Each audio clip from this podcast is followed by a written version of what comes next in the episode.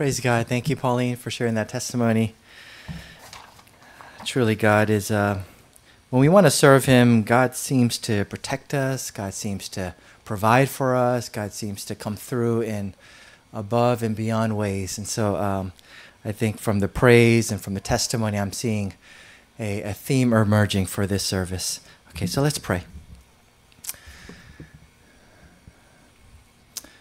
Father, on this Mother's Day, we, we give thanksgiving to all the mothers who bore us, who uh, sacrificed for us, who um, helped bring us up in the discipline and instruction of the Lord, uh, who cheered us on and prayed for us.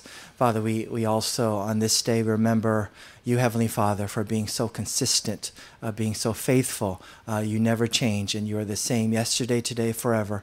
And uh, Lord, you you may, more than make up for all the mistakes of earthly parents and.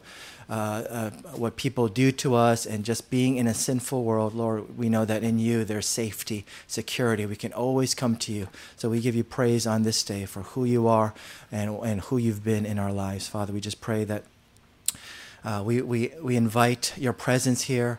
Uh, Jesus, you're the, the head of the church and head of this church, so we invite you to rule and reign amongst us. Holy Spirit, we invite you to come and minister to us, soften hearts so that we can hear the word of God. We pray the word would land on hearts today and be fruitful for your glory, Father. In Jesus' name we pray. Amen. I've been asking about the resurrection. It says in Philippians 3:10 that uh, we want to know uh, Jesus in the power of his resurrection. Uh, we want to become like Jesus in his death because if you look at Jesus and how he died, the manner in which he died, that is the that is the pinnacle of the Christian life. We want to get there. We want to be like Jesus in the manner in which he died and to bear the kind of fruit and the forgiveness and the, just the self control, the, the love, the compassion that he uh, just demonstrated in his final moments. We want to be just like Jesus. And God gave me a simple definition of resurrection. It's three words. Can anyone guess what it might be? Three words to define resurrection. He is risen. He is risen. That's good. That's not what I had, but yes. It's three separate words, which is a phrase.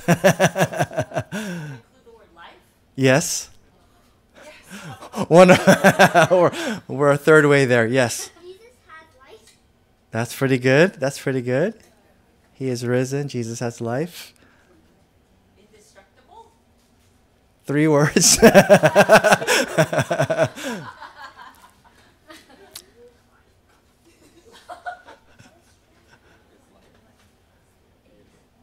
It describes what we need to do as a Christian each day so that we can have the power of the resurrection. Yes? Repent? That's a good one. That's a good one. New? What do we do as Christians each day? Worship, Worship, yeah, worship is good. Repentance is good.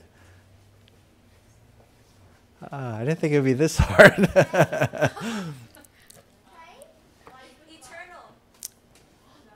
Okay. I know the answer is in this room. yes. Life with God, okay. Okay, these are all good.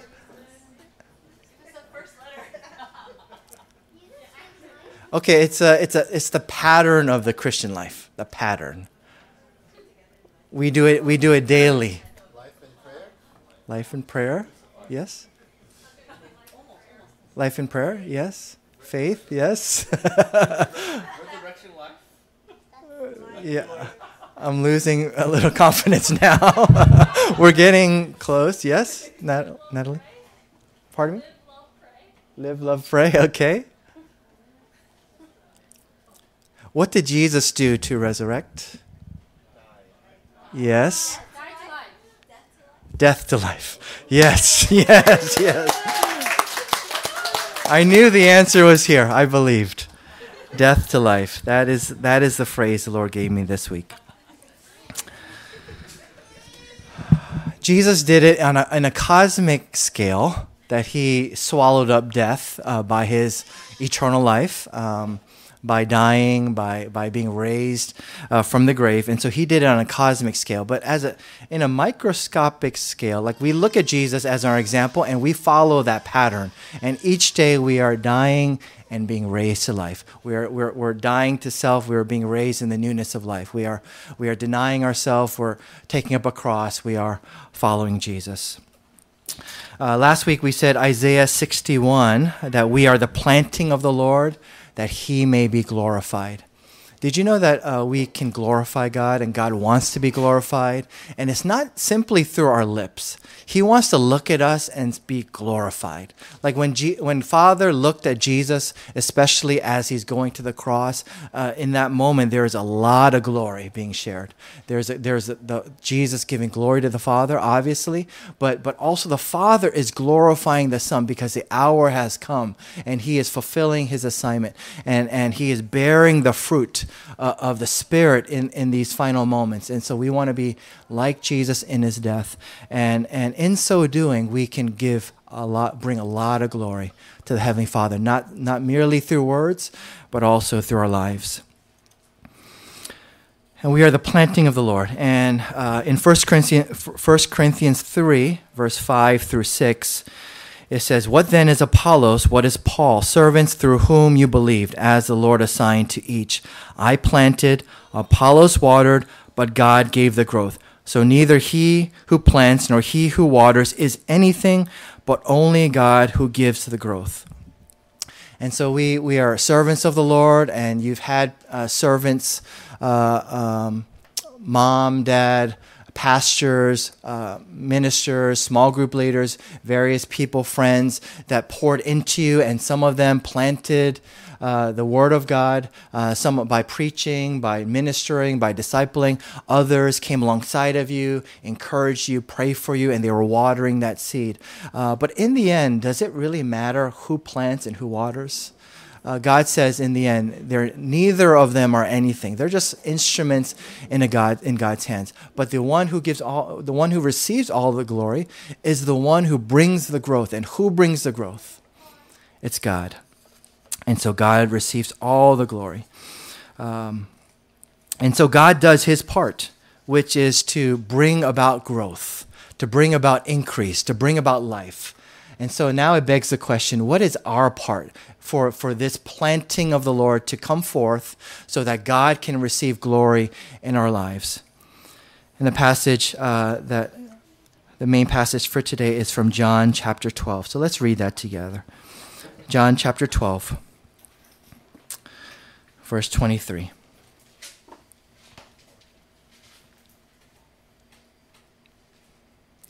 I meant to read this passage uh, beforehand. That might have helped with the three words. John chapter 12, verse 23. And Jesus answered them, The hour has come for the Son of Man to be glorified. Truly, truly, I say to you, unless a grain of wheat falls into the earth and dies, it remains alone. But if it dies, it bears much fruit. Whoever loves his life loses it, and whoever hates his life in this world will keep it for eternal life. If anyone serves me, he must follow me, and where I am, there will my servant be also. If anyone serves me, the Father will honor him. Now is my soul troubled. And what shall I say? Father, save me from this hour? But for this hour I have come to this hour. Father, glorify your name.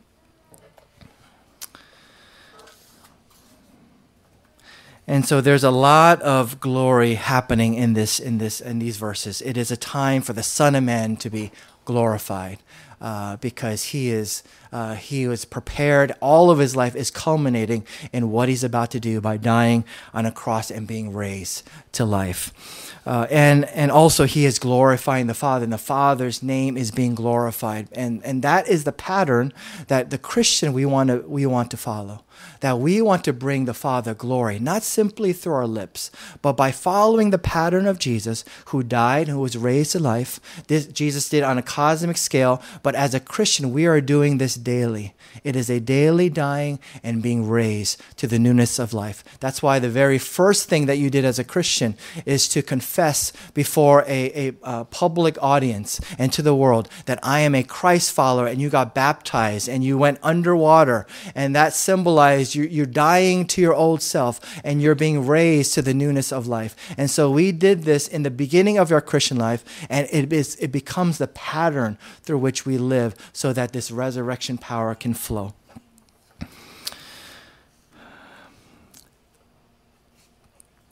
And this, this seed, uh, this grain of wheat, um, simply needs to die. And so God's part is He provides the sun, He provides the water, He provides the environment, the soil, the nutrients. He does everything. And in the end, the growth comes uh, and he receives all the glory. But what does the, the grain of wheat need to do, the seed? It needs to die. That is our part. God does all the rest. We surrender, we, we repent. That's our part. God does everything else the restoration, the increase, the growth. He receives all the glory from beginning to end. He did his part. All we need to do is die. Uh, easier said than done dying is probably the hardest thing to do. And yet, it is the only thing we should do as a Christian. And everything else, God takes care of. And what are we dying to? It says, Whoever loves his life, verse 25, loses it. And whoever hates his life in this world will keep it for eternal life. Um, this life, uh, if, if you don't read it correctly, then it almost gives you a permission to be depressed. I just need to hate my life. I can be grumpy. I can be in a bad mood. Who, who cares about this life anyway? And you can have that kind of an attitude and be irritable and do life that way. But when it says uh, your life, it is, it is psuche. And psuche is where we get the word psychology. And so uh, when God breathed into uh, humanity, what, what he gave us in that moment was our soul.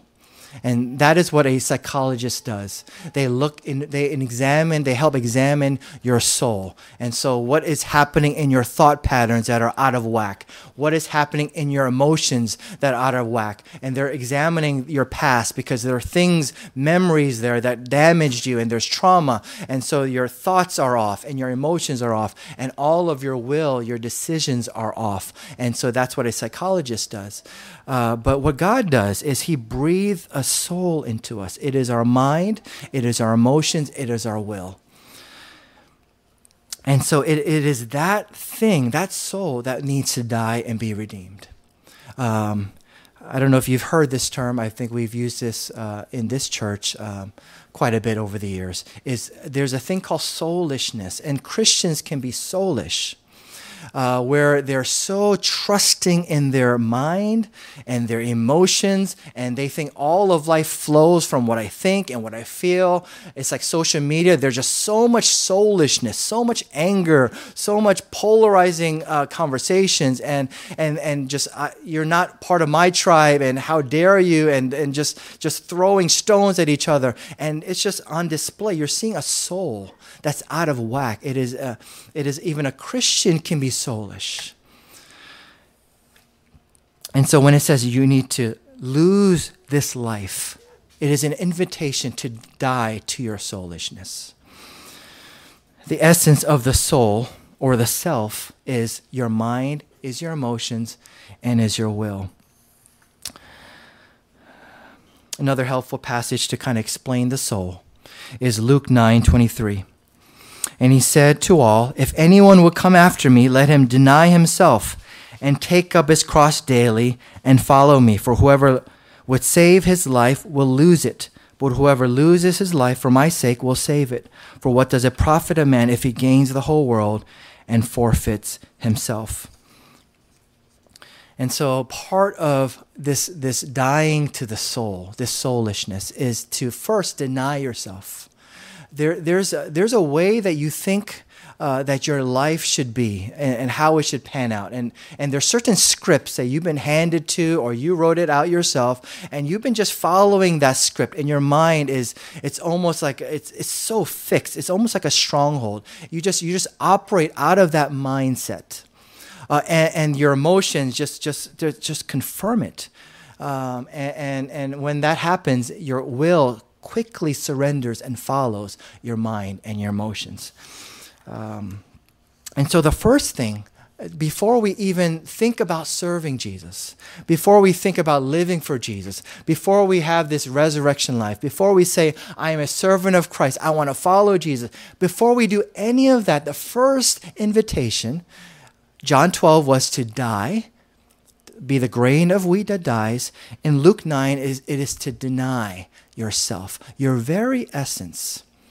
Um, uh, the there's certain things that you you uh, you've been pursuing, certain goals that you've had since birth or from a young age, and and you're just you're just on this train. You're just moving along, uh, and and sometimes um, you get hurt by somebody and, and all of your life is a reaction to that trauma. And you say i'm going to prove that person wrong. And it's your emotions and your thoughts working together and then your will just moves onto this train and says i am going to i am going to prove to that person to this world that i am somebody.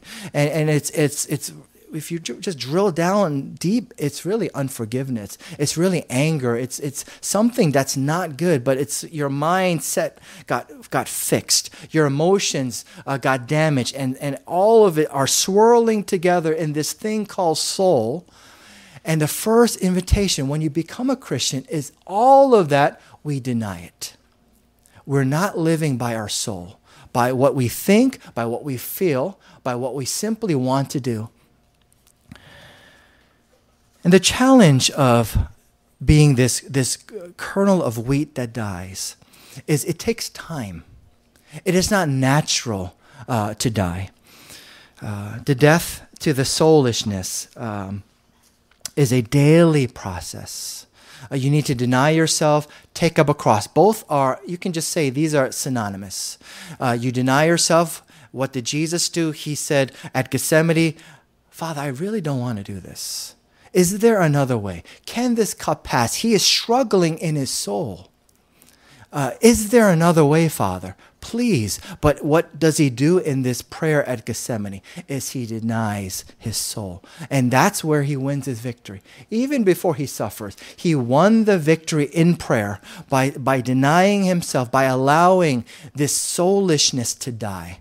He was not going to be dictated by his emotions, by seeking comfort, by seeking an easier way. He won it at Gethsemane in prayer. And he denied himself.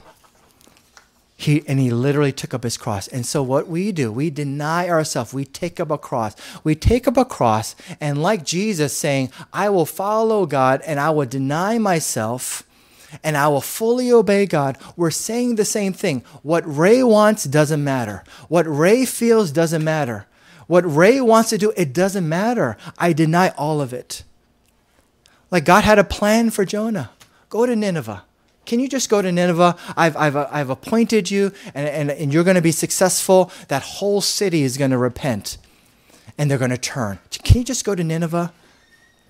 And Jonah, what he shows in his story is soulishness. The, the mindset was not right. There's something that happened in Jonah's past, something he experienced personally or in his family or through his friends or through his countrymen, something he observed of these barbarians, these Ninevites. I don't want anything to do with them. And so when God calls him to go there, he goes the other direction. There are things that God wants to do for, for us to do in our life, but because we're soulish, we simply cannot do it. Because it's the last thing on earth we want to do. Because we, we, we have a certain script, a mindset that we have. We have emotions attached to it. And whenever we have a plan, and we start thinking about it, the more you think about it, the more you want to do it.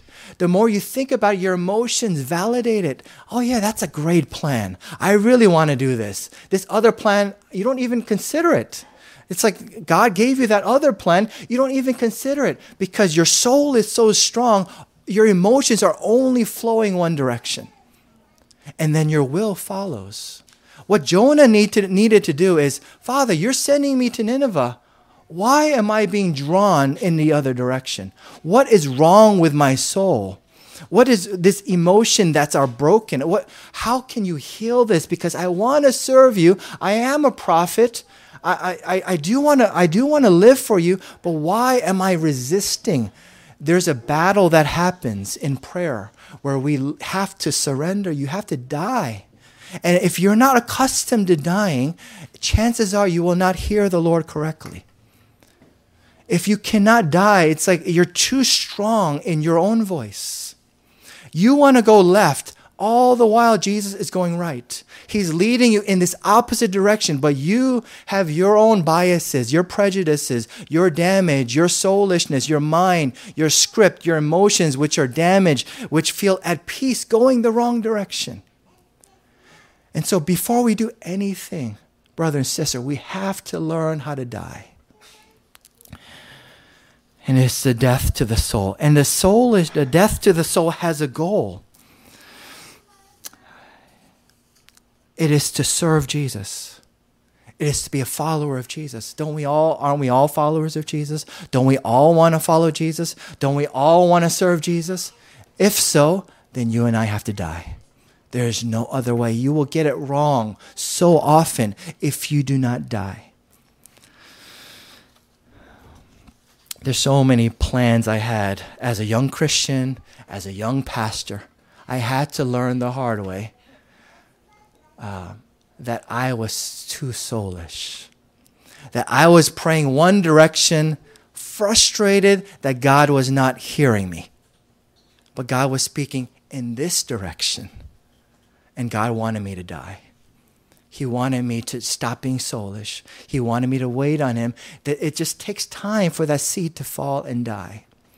If you if you're a gardener, there's just many gardening analogies these days. Imagine you plant a seed. Everything is right.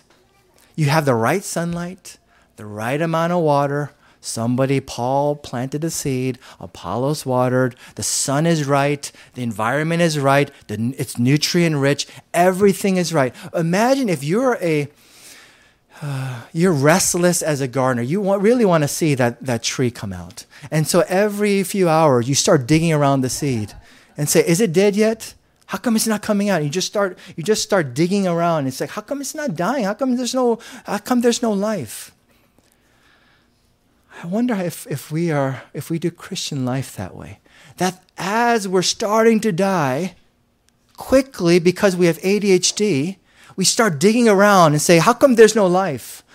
There's some distraction, some other voice that comes in, our voice. And so the moment we're supposed to stay and just die, it's like quickly we're, we're, we're like the seed that sprouts up and like, like a jumping bean. We're going to a next soil and we're, we're moving through life when the only job of the seed is just remain there and die.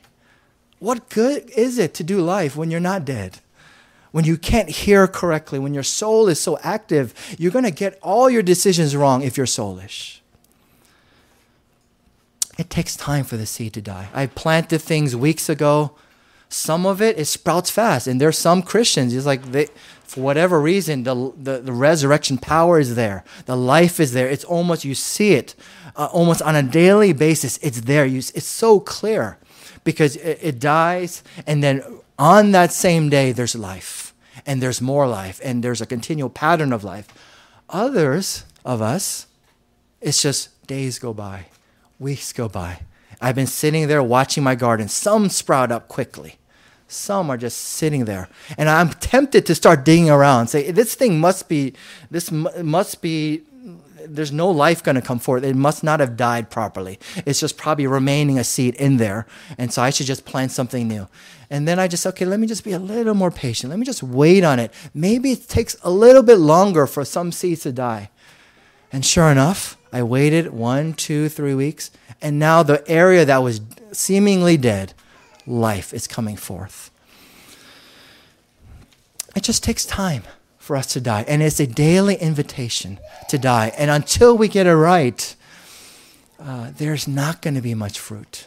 you're not going to be very discerning. You're not going to make good decisions. Uh, you're going to be stumbling uh, in the dark. You're going to be trying to serve the Lord, but you're going to be in the wrong field. You're going to be in the wrong pasture. You're going to be in the wrong area. You're going to be in the wrong ministry because you did not die. Um, the goal of dying is not simply to just be a masochist and die, it is to serve God. It is to serve and follow Jesus. It is to live for Jesus. And we want to do that. And so we must go through the step first death to life. Death to life. Just remember that. Make that a daily thing. Like if I if I want life and I'm not seeing it, ask yourself, am I dead? Have I died? Did I surrender myself today? Did I deny myself today? Did I repent today? Did I go through the process of dying? Because unless I did, I cannot expect life.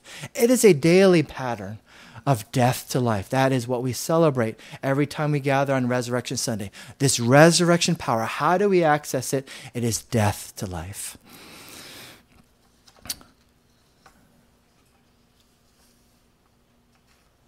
When we say we're being soulish, Another way to put it is our approach to life is simply just wrong. Uh, we can't just base life on our thoughts because our thoughts and God's thoughts are a, a, a, a heaven and earth gap. And so we, we trust our thoughts too often instead of waiting for God's thoughts. Like I have many thoughts, many ideas, and then if I wait a little bit, another thought enters, and I say, okay, this thought is doesn't feel like my own thought. It's not something I would readily think of myself. It is not something I would readily want to do on my own. it's okay. Um, and, and so this other thought is a, has a different voice. It's not my voice. And when I trusted that other thought, God's thought, sure enough, there was fruit. Maybe not in the way that I wanted, maybe at not the rate that I wanted. Um, it didn't unfold the way I wanted, but there was fruit. And this dying to the self is, and uh, dying to soulishness is just admitting my approach to life is wrong. And so, Lord, I want to do life a different way. Um, our, our mind that is not dead that is soulish makes it impossible to serve, follow, and live for Jesus because we have so many ideas. And those ideas are not from the Lord. And you just jump on those ideas and you waste years of your life pursuing ideas that were not of the Lord. That is a soulish person. Or, uh, or an emotion that is soulish, that is not surrendered, that's not dead or redeemed, uh, makes it impossible to serve, follow, and live for Jesus because you have the ideas. And the more you think about it, the more you want to do it. The more you think about it, your emotions start latching onto it and say, That's a good idea. I feel at peace with that idea. And it's the wrong idea because you haven't died. Your soulishness has to die. And when your mind is triggered and your emotions are triggered in the wrong direction, your will will follow. And all the while, you're, you're going to think, The Lord is leading me this way when He's when He hasn't led you that way. I've made mistakes, and, I, I and I, if I trace it back, how did I make the mistake? I did not pause long enough to die. I felt it. I mean, I thought of it. I saw it. I felt it. I went for it, and it was a wrong idea. Had I paused, had I died, had I been more discerning, I would have, I would have saved myself time and money. I made a wrong decision.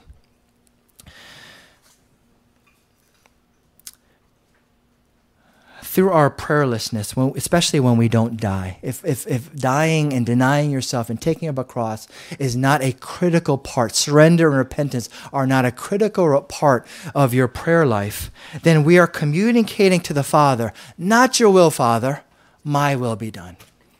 It takes time. It is a, it is a deliberate dying to the self to, to just kneel before the Father and say, Father, what is your will? Jesus, you're the master. I am the, the sheep. You're the shepherd. I'm the sheep. You're the Lord. I am simply a servant. Which way are you going? It just takes time to, to put down your own thoughts and your soulishness and say, Jesus, lead me to the Father's will.